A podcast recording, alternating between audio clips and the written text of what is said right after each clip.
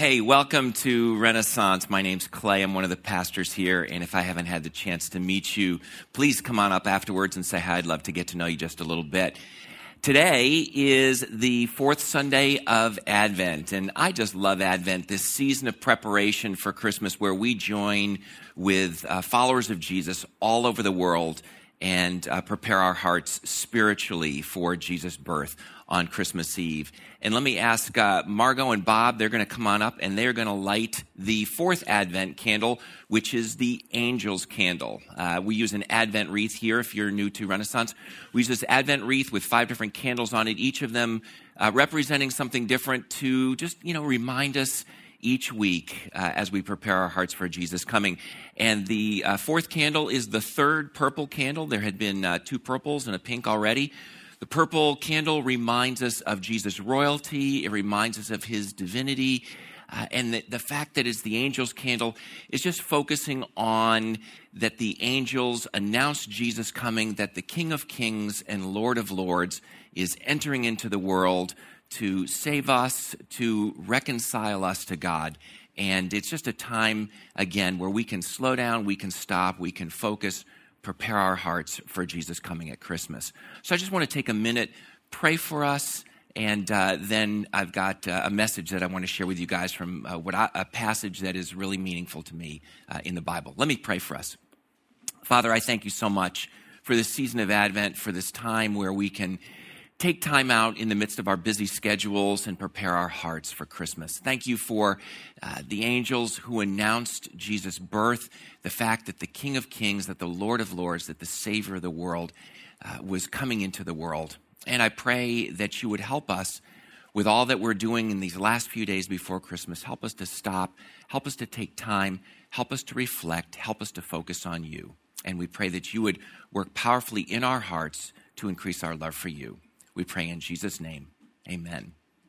Well, hey, so this past uh, week or so, these last couple of weeks, were actually a fairly momentous occasion uh, in the life of our country. It was the 50th anniversary of what is probably, or at least arguably, the greatest uh, television Christmas special of all time. Perhaps some people would say even the greatest TV show of all time. It was the 50th anniversary of A Charlie Brown Christmas. And you can't tell by my hyperbole there, I love that TV show. And I was reading uh, an article, I ran across an article, I think it was in USA Today this past week, that said that that uh, TV show, which first aired on December 9th of 1965, that A Charlie Brown Christmas almost didn't air 50 years ago. And what had happened was the executives at CBS, in their infinite wisdom, decided that there were two serious problems with the show when they heard about and probably saw some of the early clips of it. One, they felt that the music, it jazz music by uh, the Vince Guaraldi Trio, they thought that was too sophisticated for the television audience. And I don't know what that says to those of us who were alive at that time, but they thought the music was too sophisticated for us. Uh, and they were also concerned because about two thirds of the way through the show, the character Linus gets up and he recites from the King James Bible a section of the Gospel of Luke chapter 2. And they felt that that was too religious for their audience. Now, interestingly, today, I don't know that that would have ever happened, that they, you know, I don't know that they could have made a Charlie Brown Christmas today given the religious overtones. But back then, it was a little bit, a little bit edgy, but not as much as it would have been today. And what's interesting is that first time it was shown on December 9th, roughly half of the United States watched that, and it has become the most popular Christmas show uh, that has ever been seen in the United States. And so that tells you what the CBS executives knew at that point. But uh, from my perspective, the high point of that TV show was when Linus recites the Christmas story. And what had happened leading up to that is there was all, uh, all these things going on. Charlie Brown was getting more and more discouraged more and more fed up, more and more depressed with the commercialization of Christmas. And he felt like he had lost the true meaning of Christmas.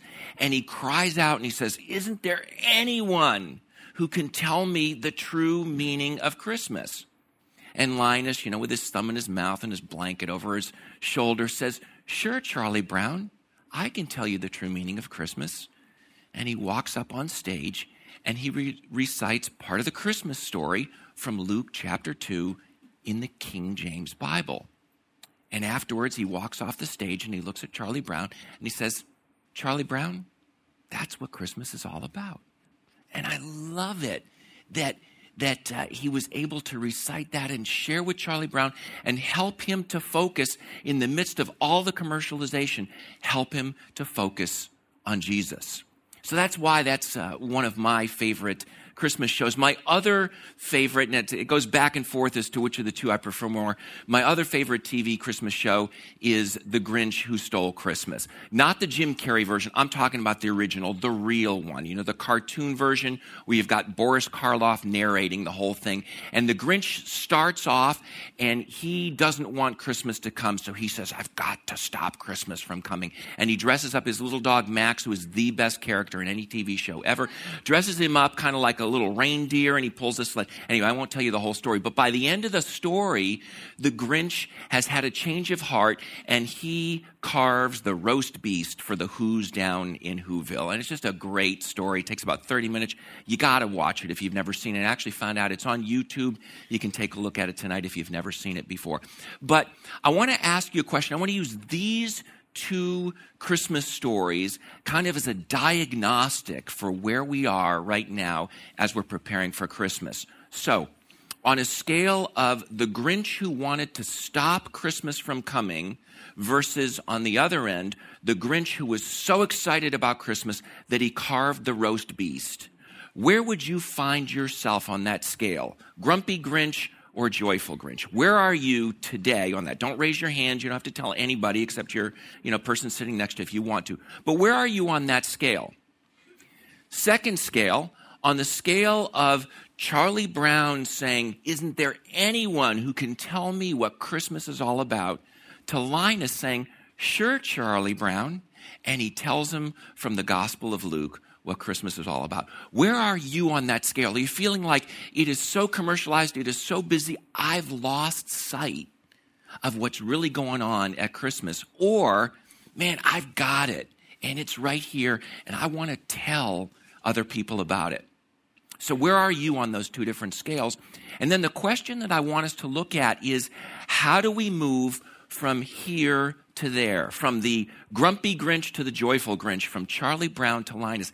How can we move from here to there? Because my guess is that most of us would not put ourselves exactly where we want to be. We may be far over here, we may be somewhere in the middle, but I think we've all got room to move over to the right, a little bit closer to Linus and a little bit closer to the happy Grinch. And so I want to take a look at a passage from the Bible that I think will be helpful to us. And that's from Matthew chapter 2. And uh, the video that we just saw kind of went through it a little bit, but I want to go through it in a little bit more detail. Matthew chapter 2, starting at verse 1.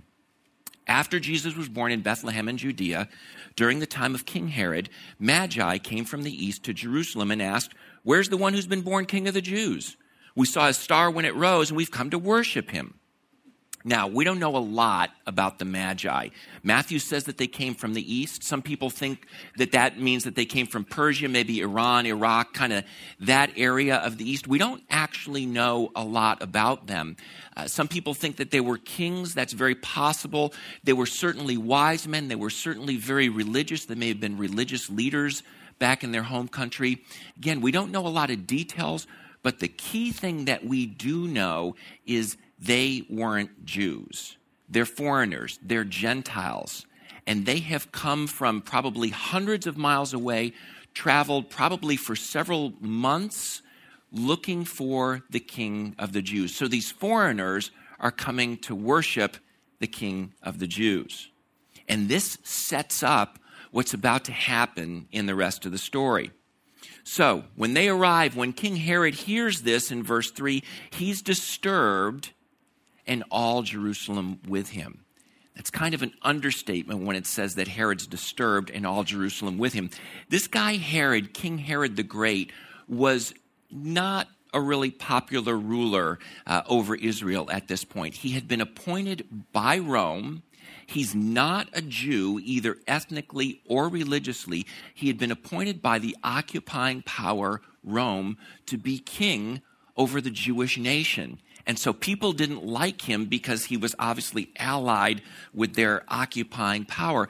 But to make that even worse, Herod w- was a very paranoid king. He's always thinking that people are trying to, you know, kill him, assassinate him, take over his throne.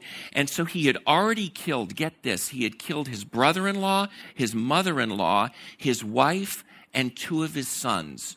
Soon after these things occurred, Herod was going to kill a another one, his third son, and he had written into his will that when he died, they were to kill several others of his family so that the whole nation would be mourning as they went to his funeral. Nice guy. So you can tell when Herod's disturbed, everybody's disturbed because when Herod's disturbed, heads roll, literally speaking.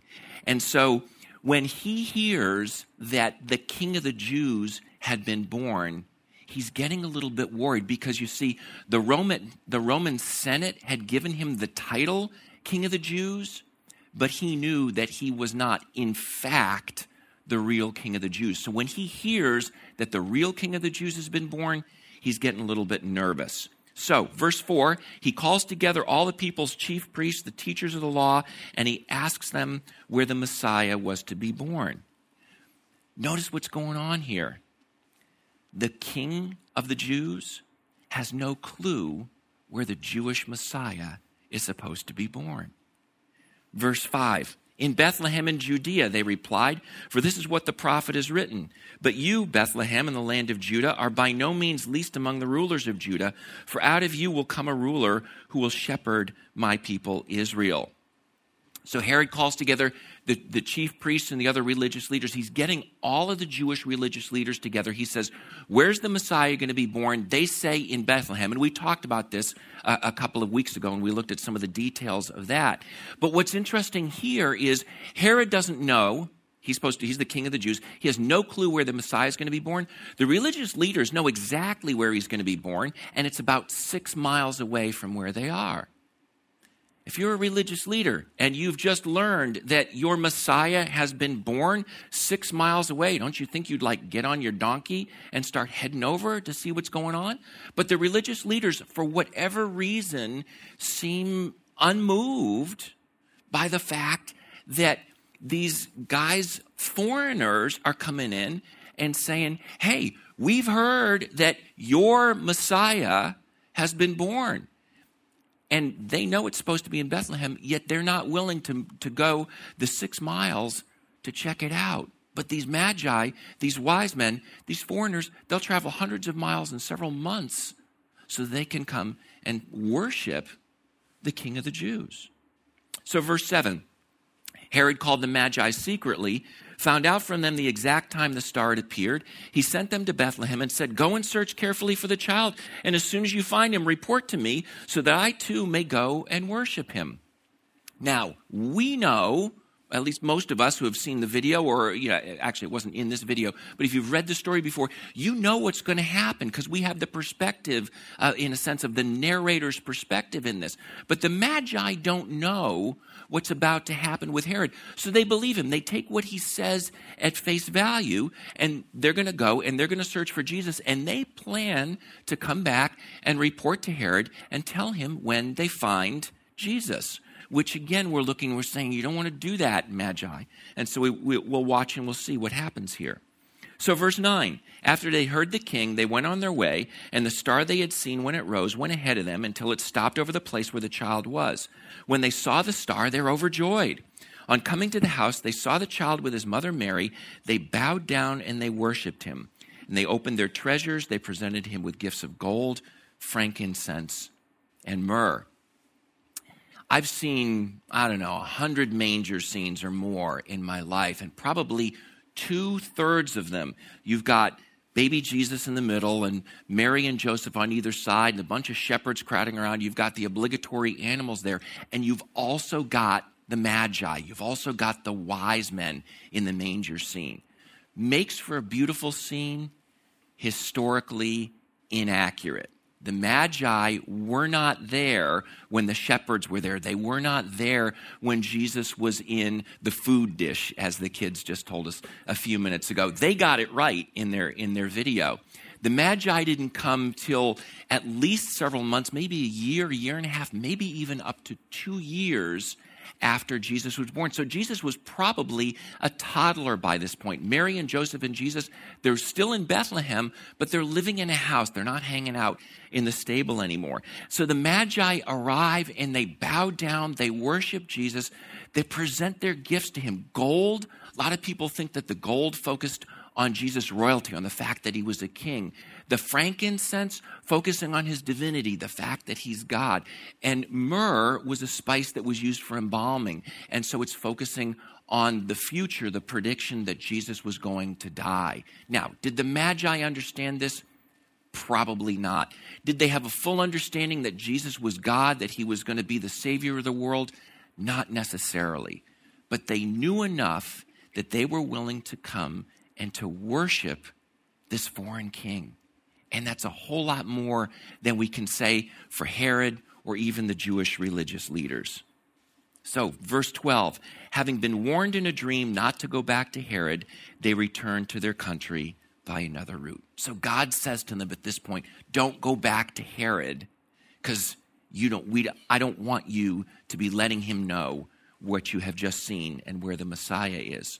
So, verse 13, when they'd gone, an angel of the Lord appeared to Joseph in a dream. He says, Get up, take the child and his mother, and escape to Egypt. Stay there until I tell you, for Herod is going to search for the child to kill him.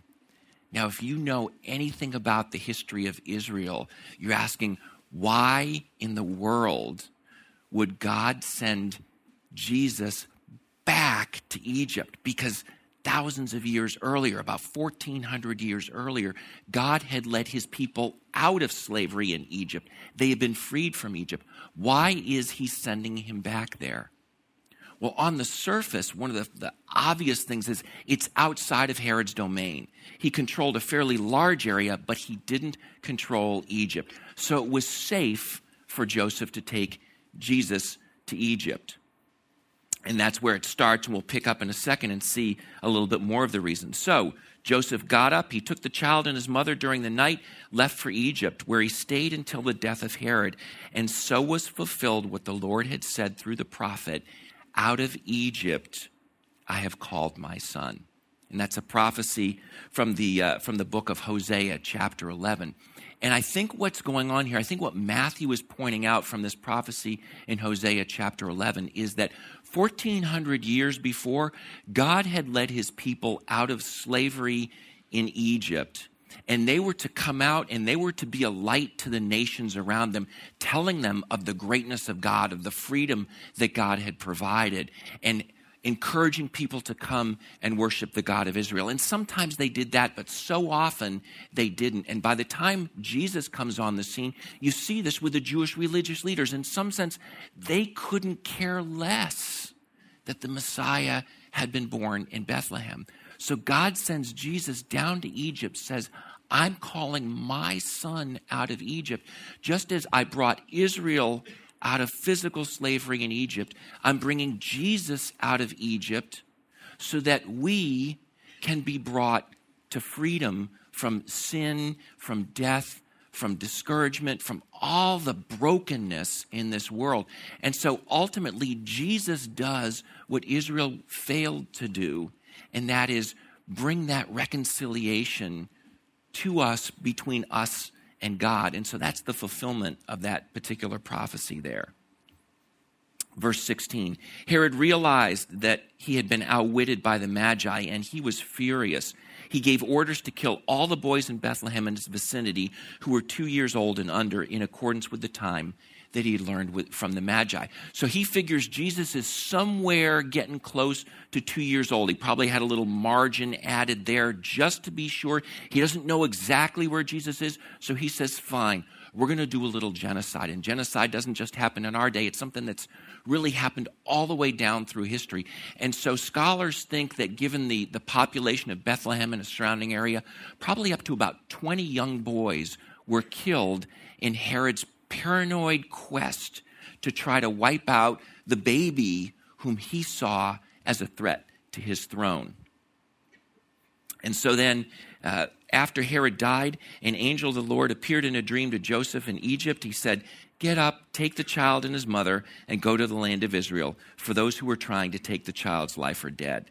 So Joseph got up, he took the child with his mother, and he went to the land of Israel.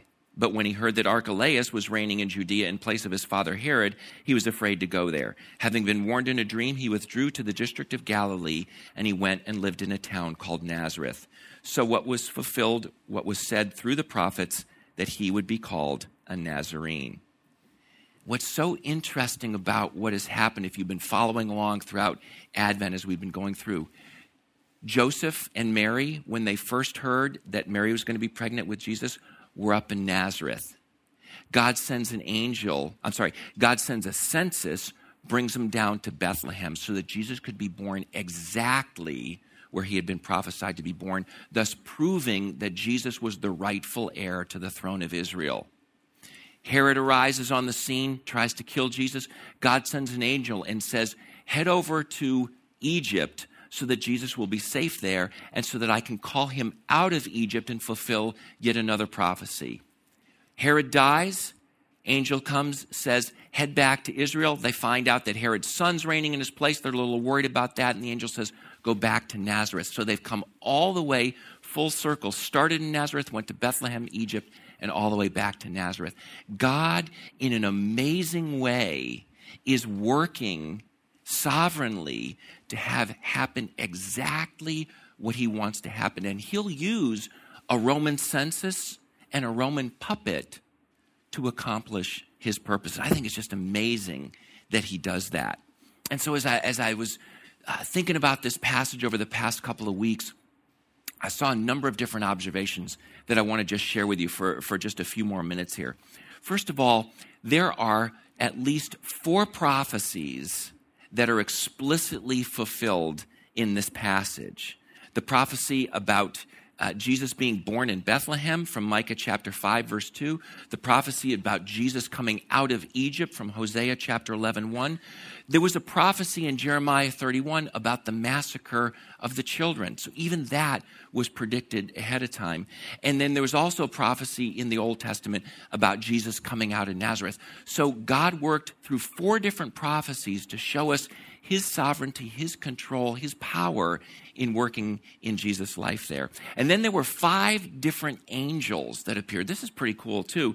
The star, it's, it's, it's interesting. We're working on, uh, we're, we're, we're celebrating the angel's candle today. And I love the way that they showed the star, that the kids showed the star in that video. I think, as I've been doing some studying on this, that it's really likely that the star was not so much an astronomical star as it was an angel, because in the Bible, from time to time, angels are referred to as stars. So it's probable that this angel that led the Magi, that led the wise men, was, I'm sorry, that the star that led them was actually an angel. So there's one angel there. Then the Magi are warned by another angel in a dream that they're uh, not supposed to go back to Herod. Joseph is told by an angel that he's to go down to Egypt. He's told by another angel that he's going to go to go back to Israel. And then yet again, an angel appears to him and says, head up to Nazareth. So you've got four prophecies, you've got five angels, and you've got a ton of irony going on in this passage. Watch this. The so called king of the Jews, this is Herod, he's the one with the title king of the Jews, he has no clue where the Jewish Messiah is going to be born. And when he finds out, he doesn't want to go worship him. He doesn't celebrate as the real king of the Jews would. He wants to try to kill him. By contrast, the foreign magi, right, who should care less in some sense about what's going on in the nation of Israel, they're willing to travel hundreds of miles so that they can worship the king of the Jews, and they're not even Jews. And then the Jewish religious leaders, who of all people ought to be excited, they know exactly where the Messiah is going to be born.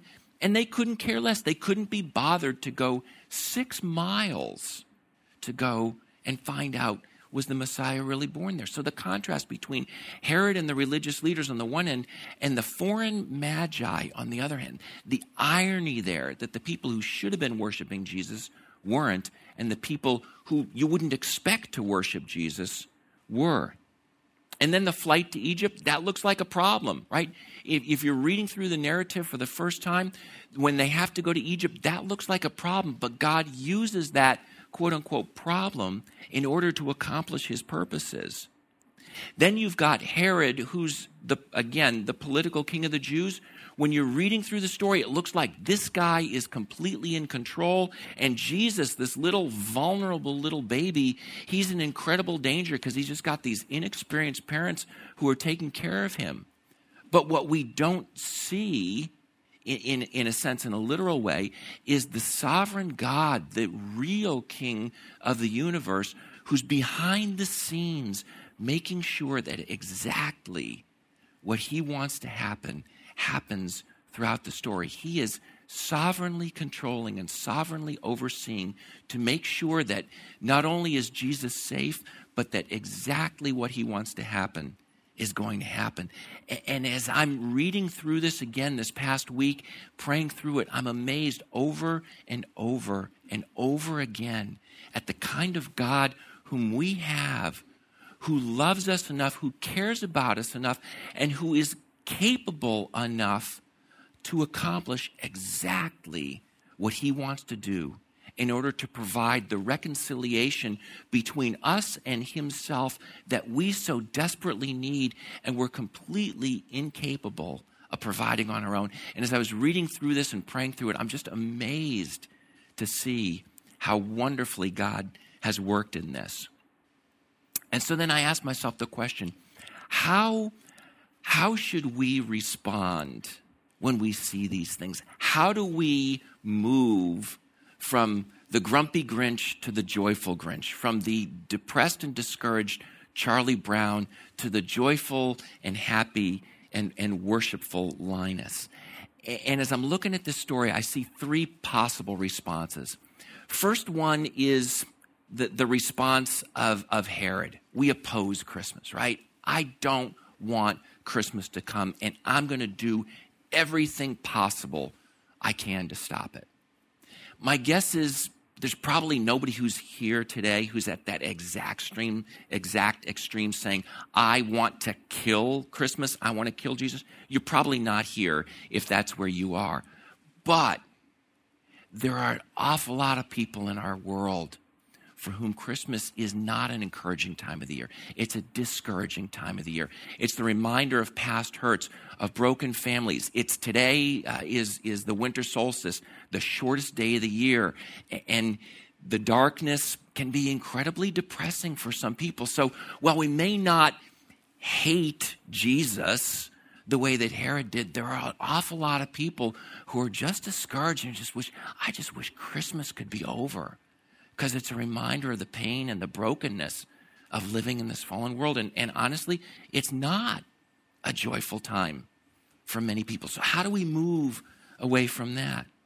Second response, really on the other end of the spectrum, is the response of the Magi. These guys traveled for hundreds of miles and a few months to see Jesus because they were so excited to worship the King of the Jews. That's where we know we ought to want to be. And sometimes we don't even want to be there, but we know we ought to want to be there. So, how do we move from here to there? And then there's other of us, probably the majority of us, are somewhere in the middle.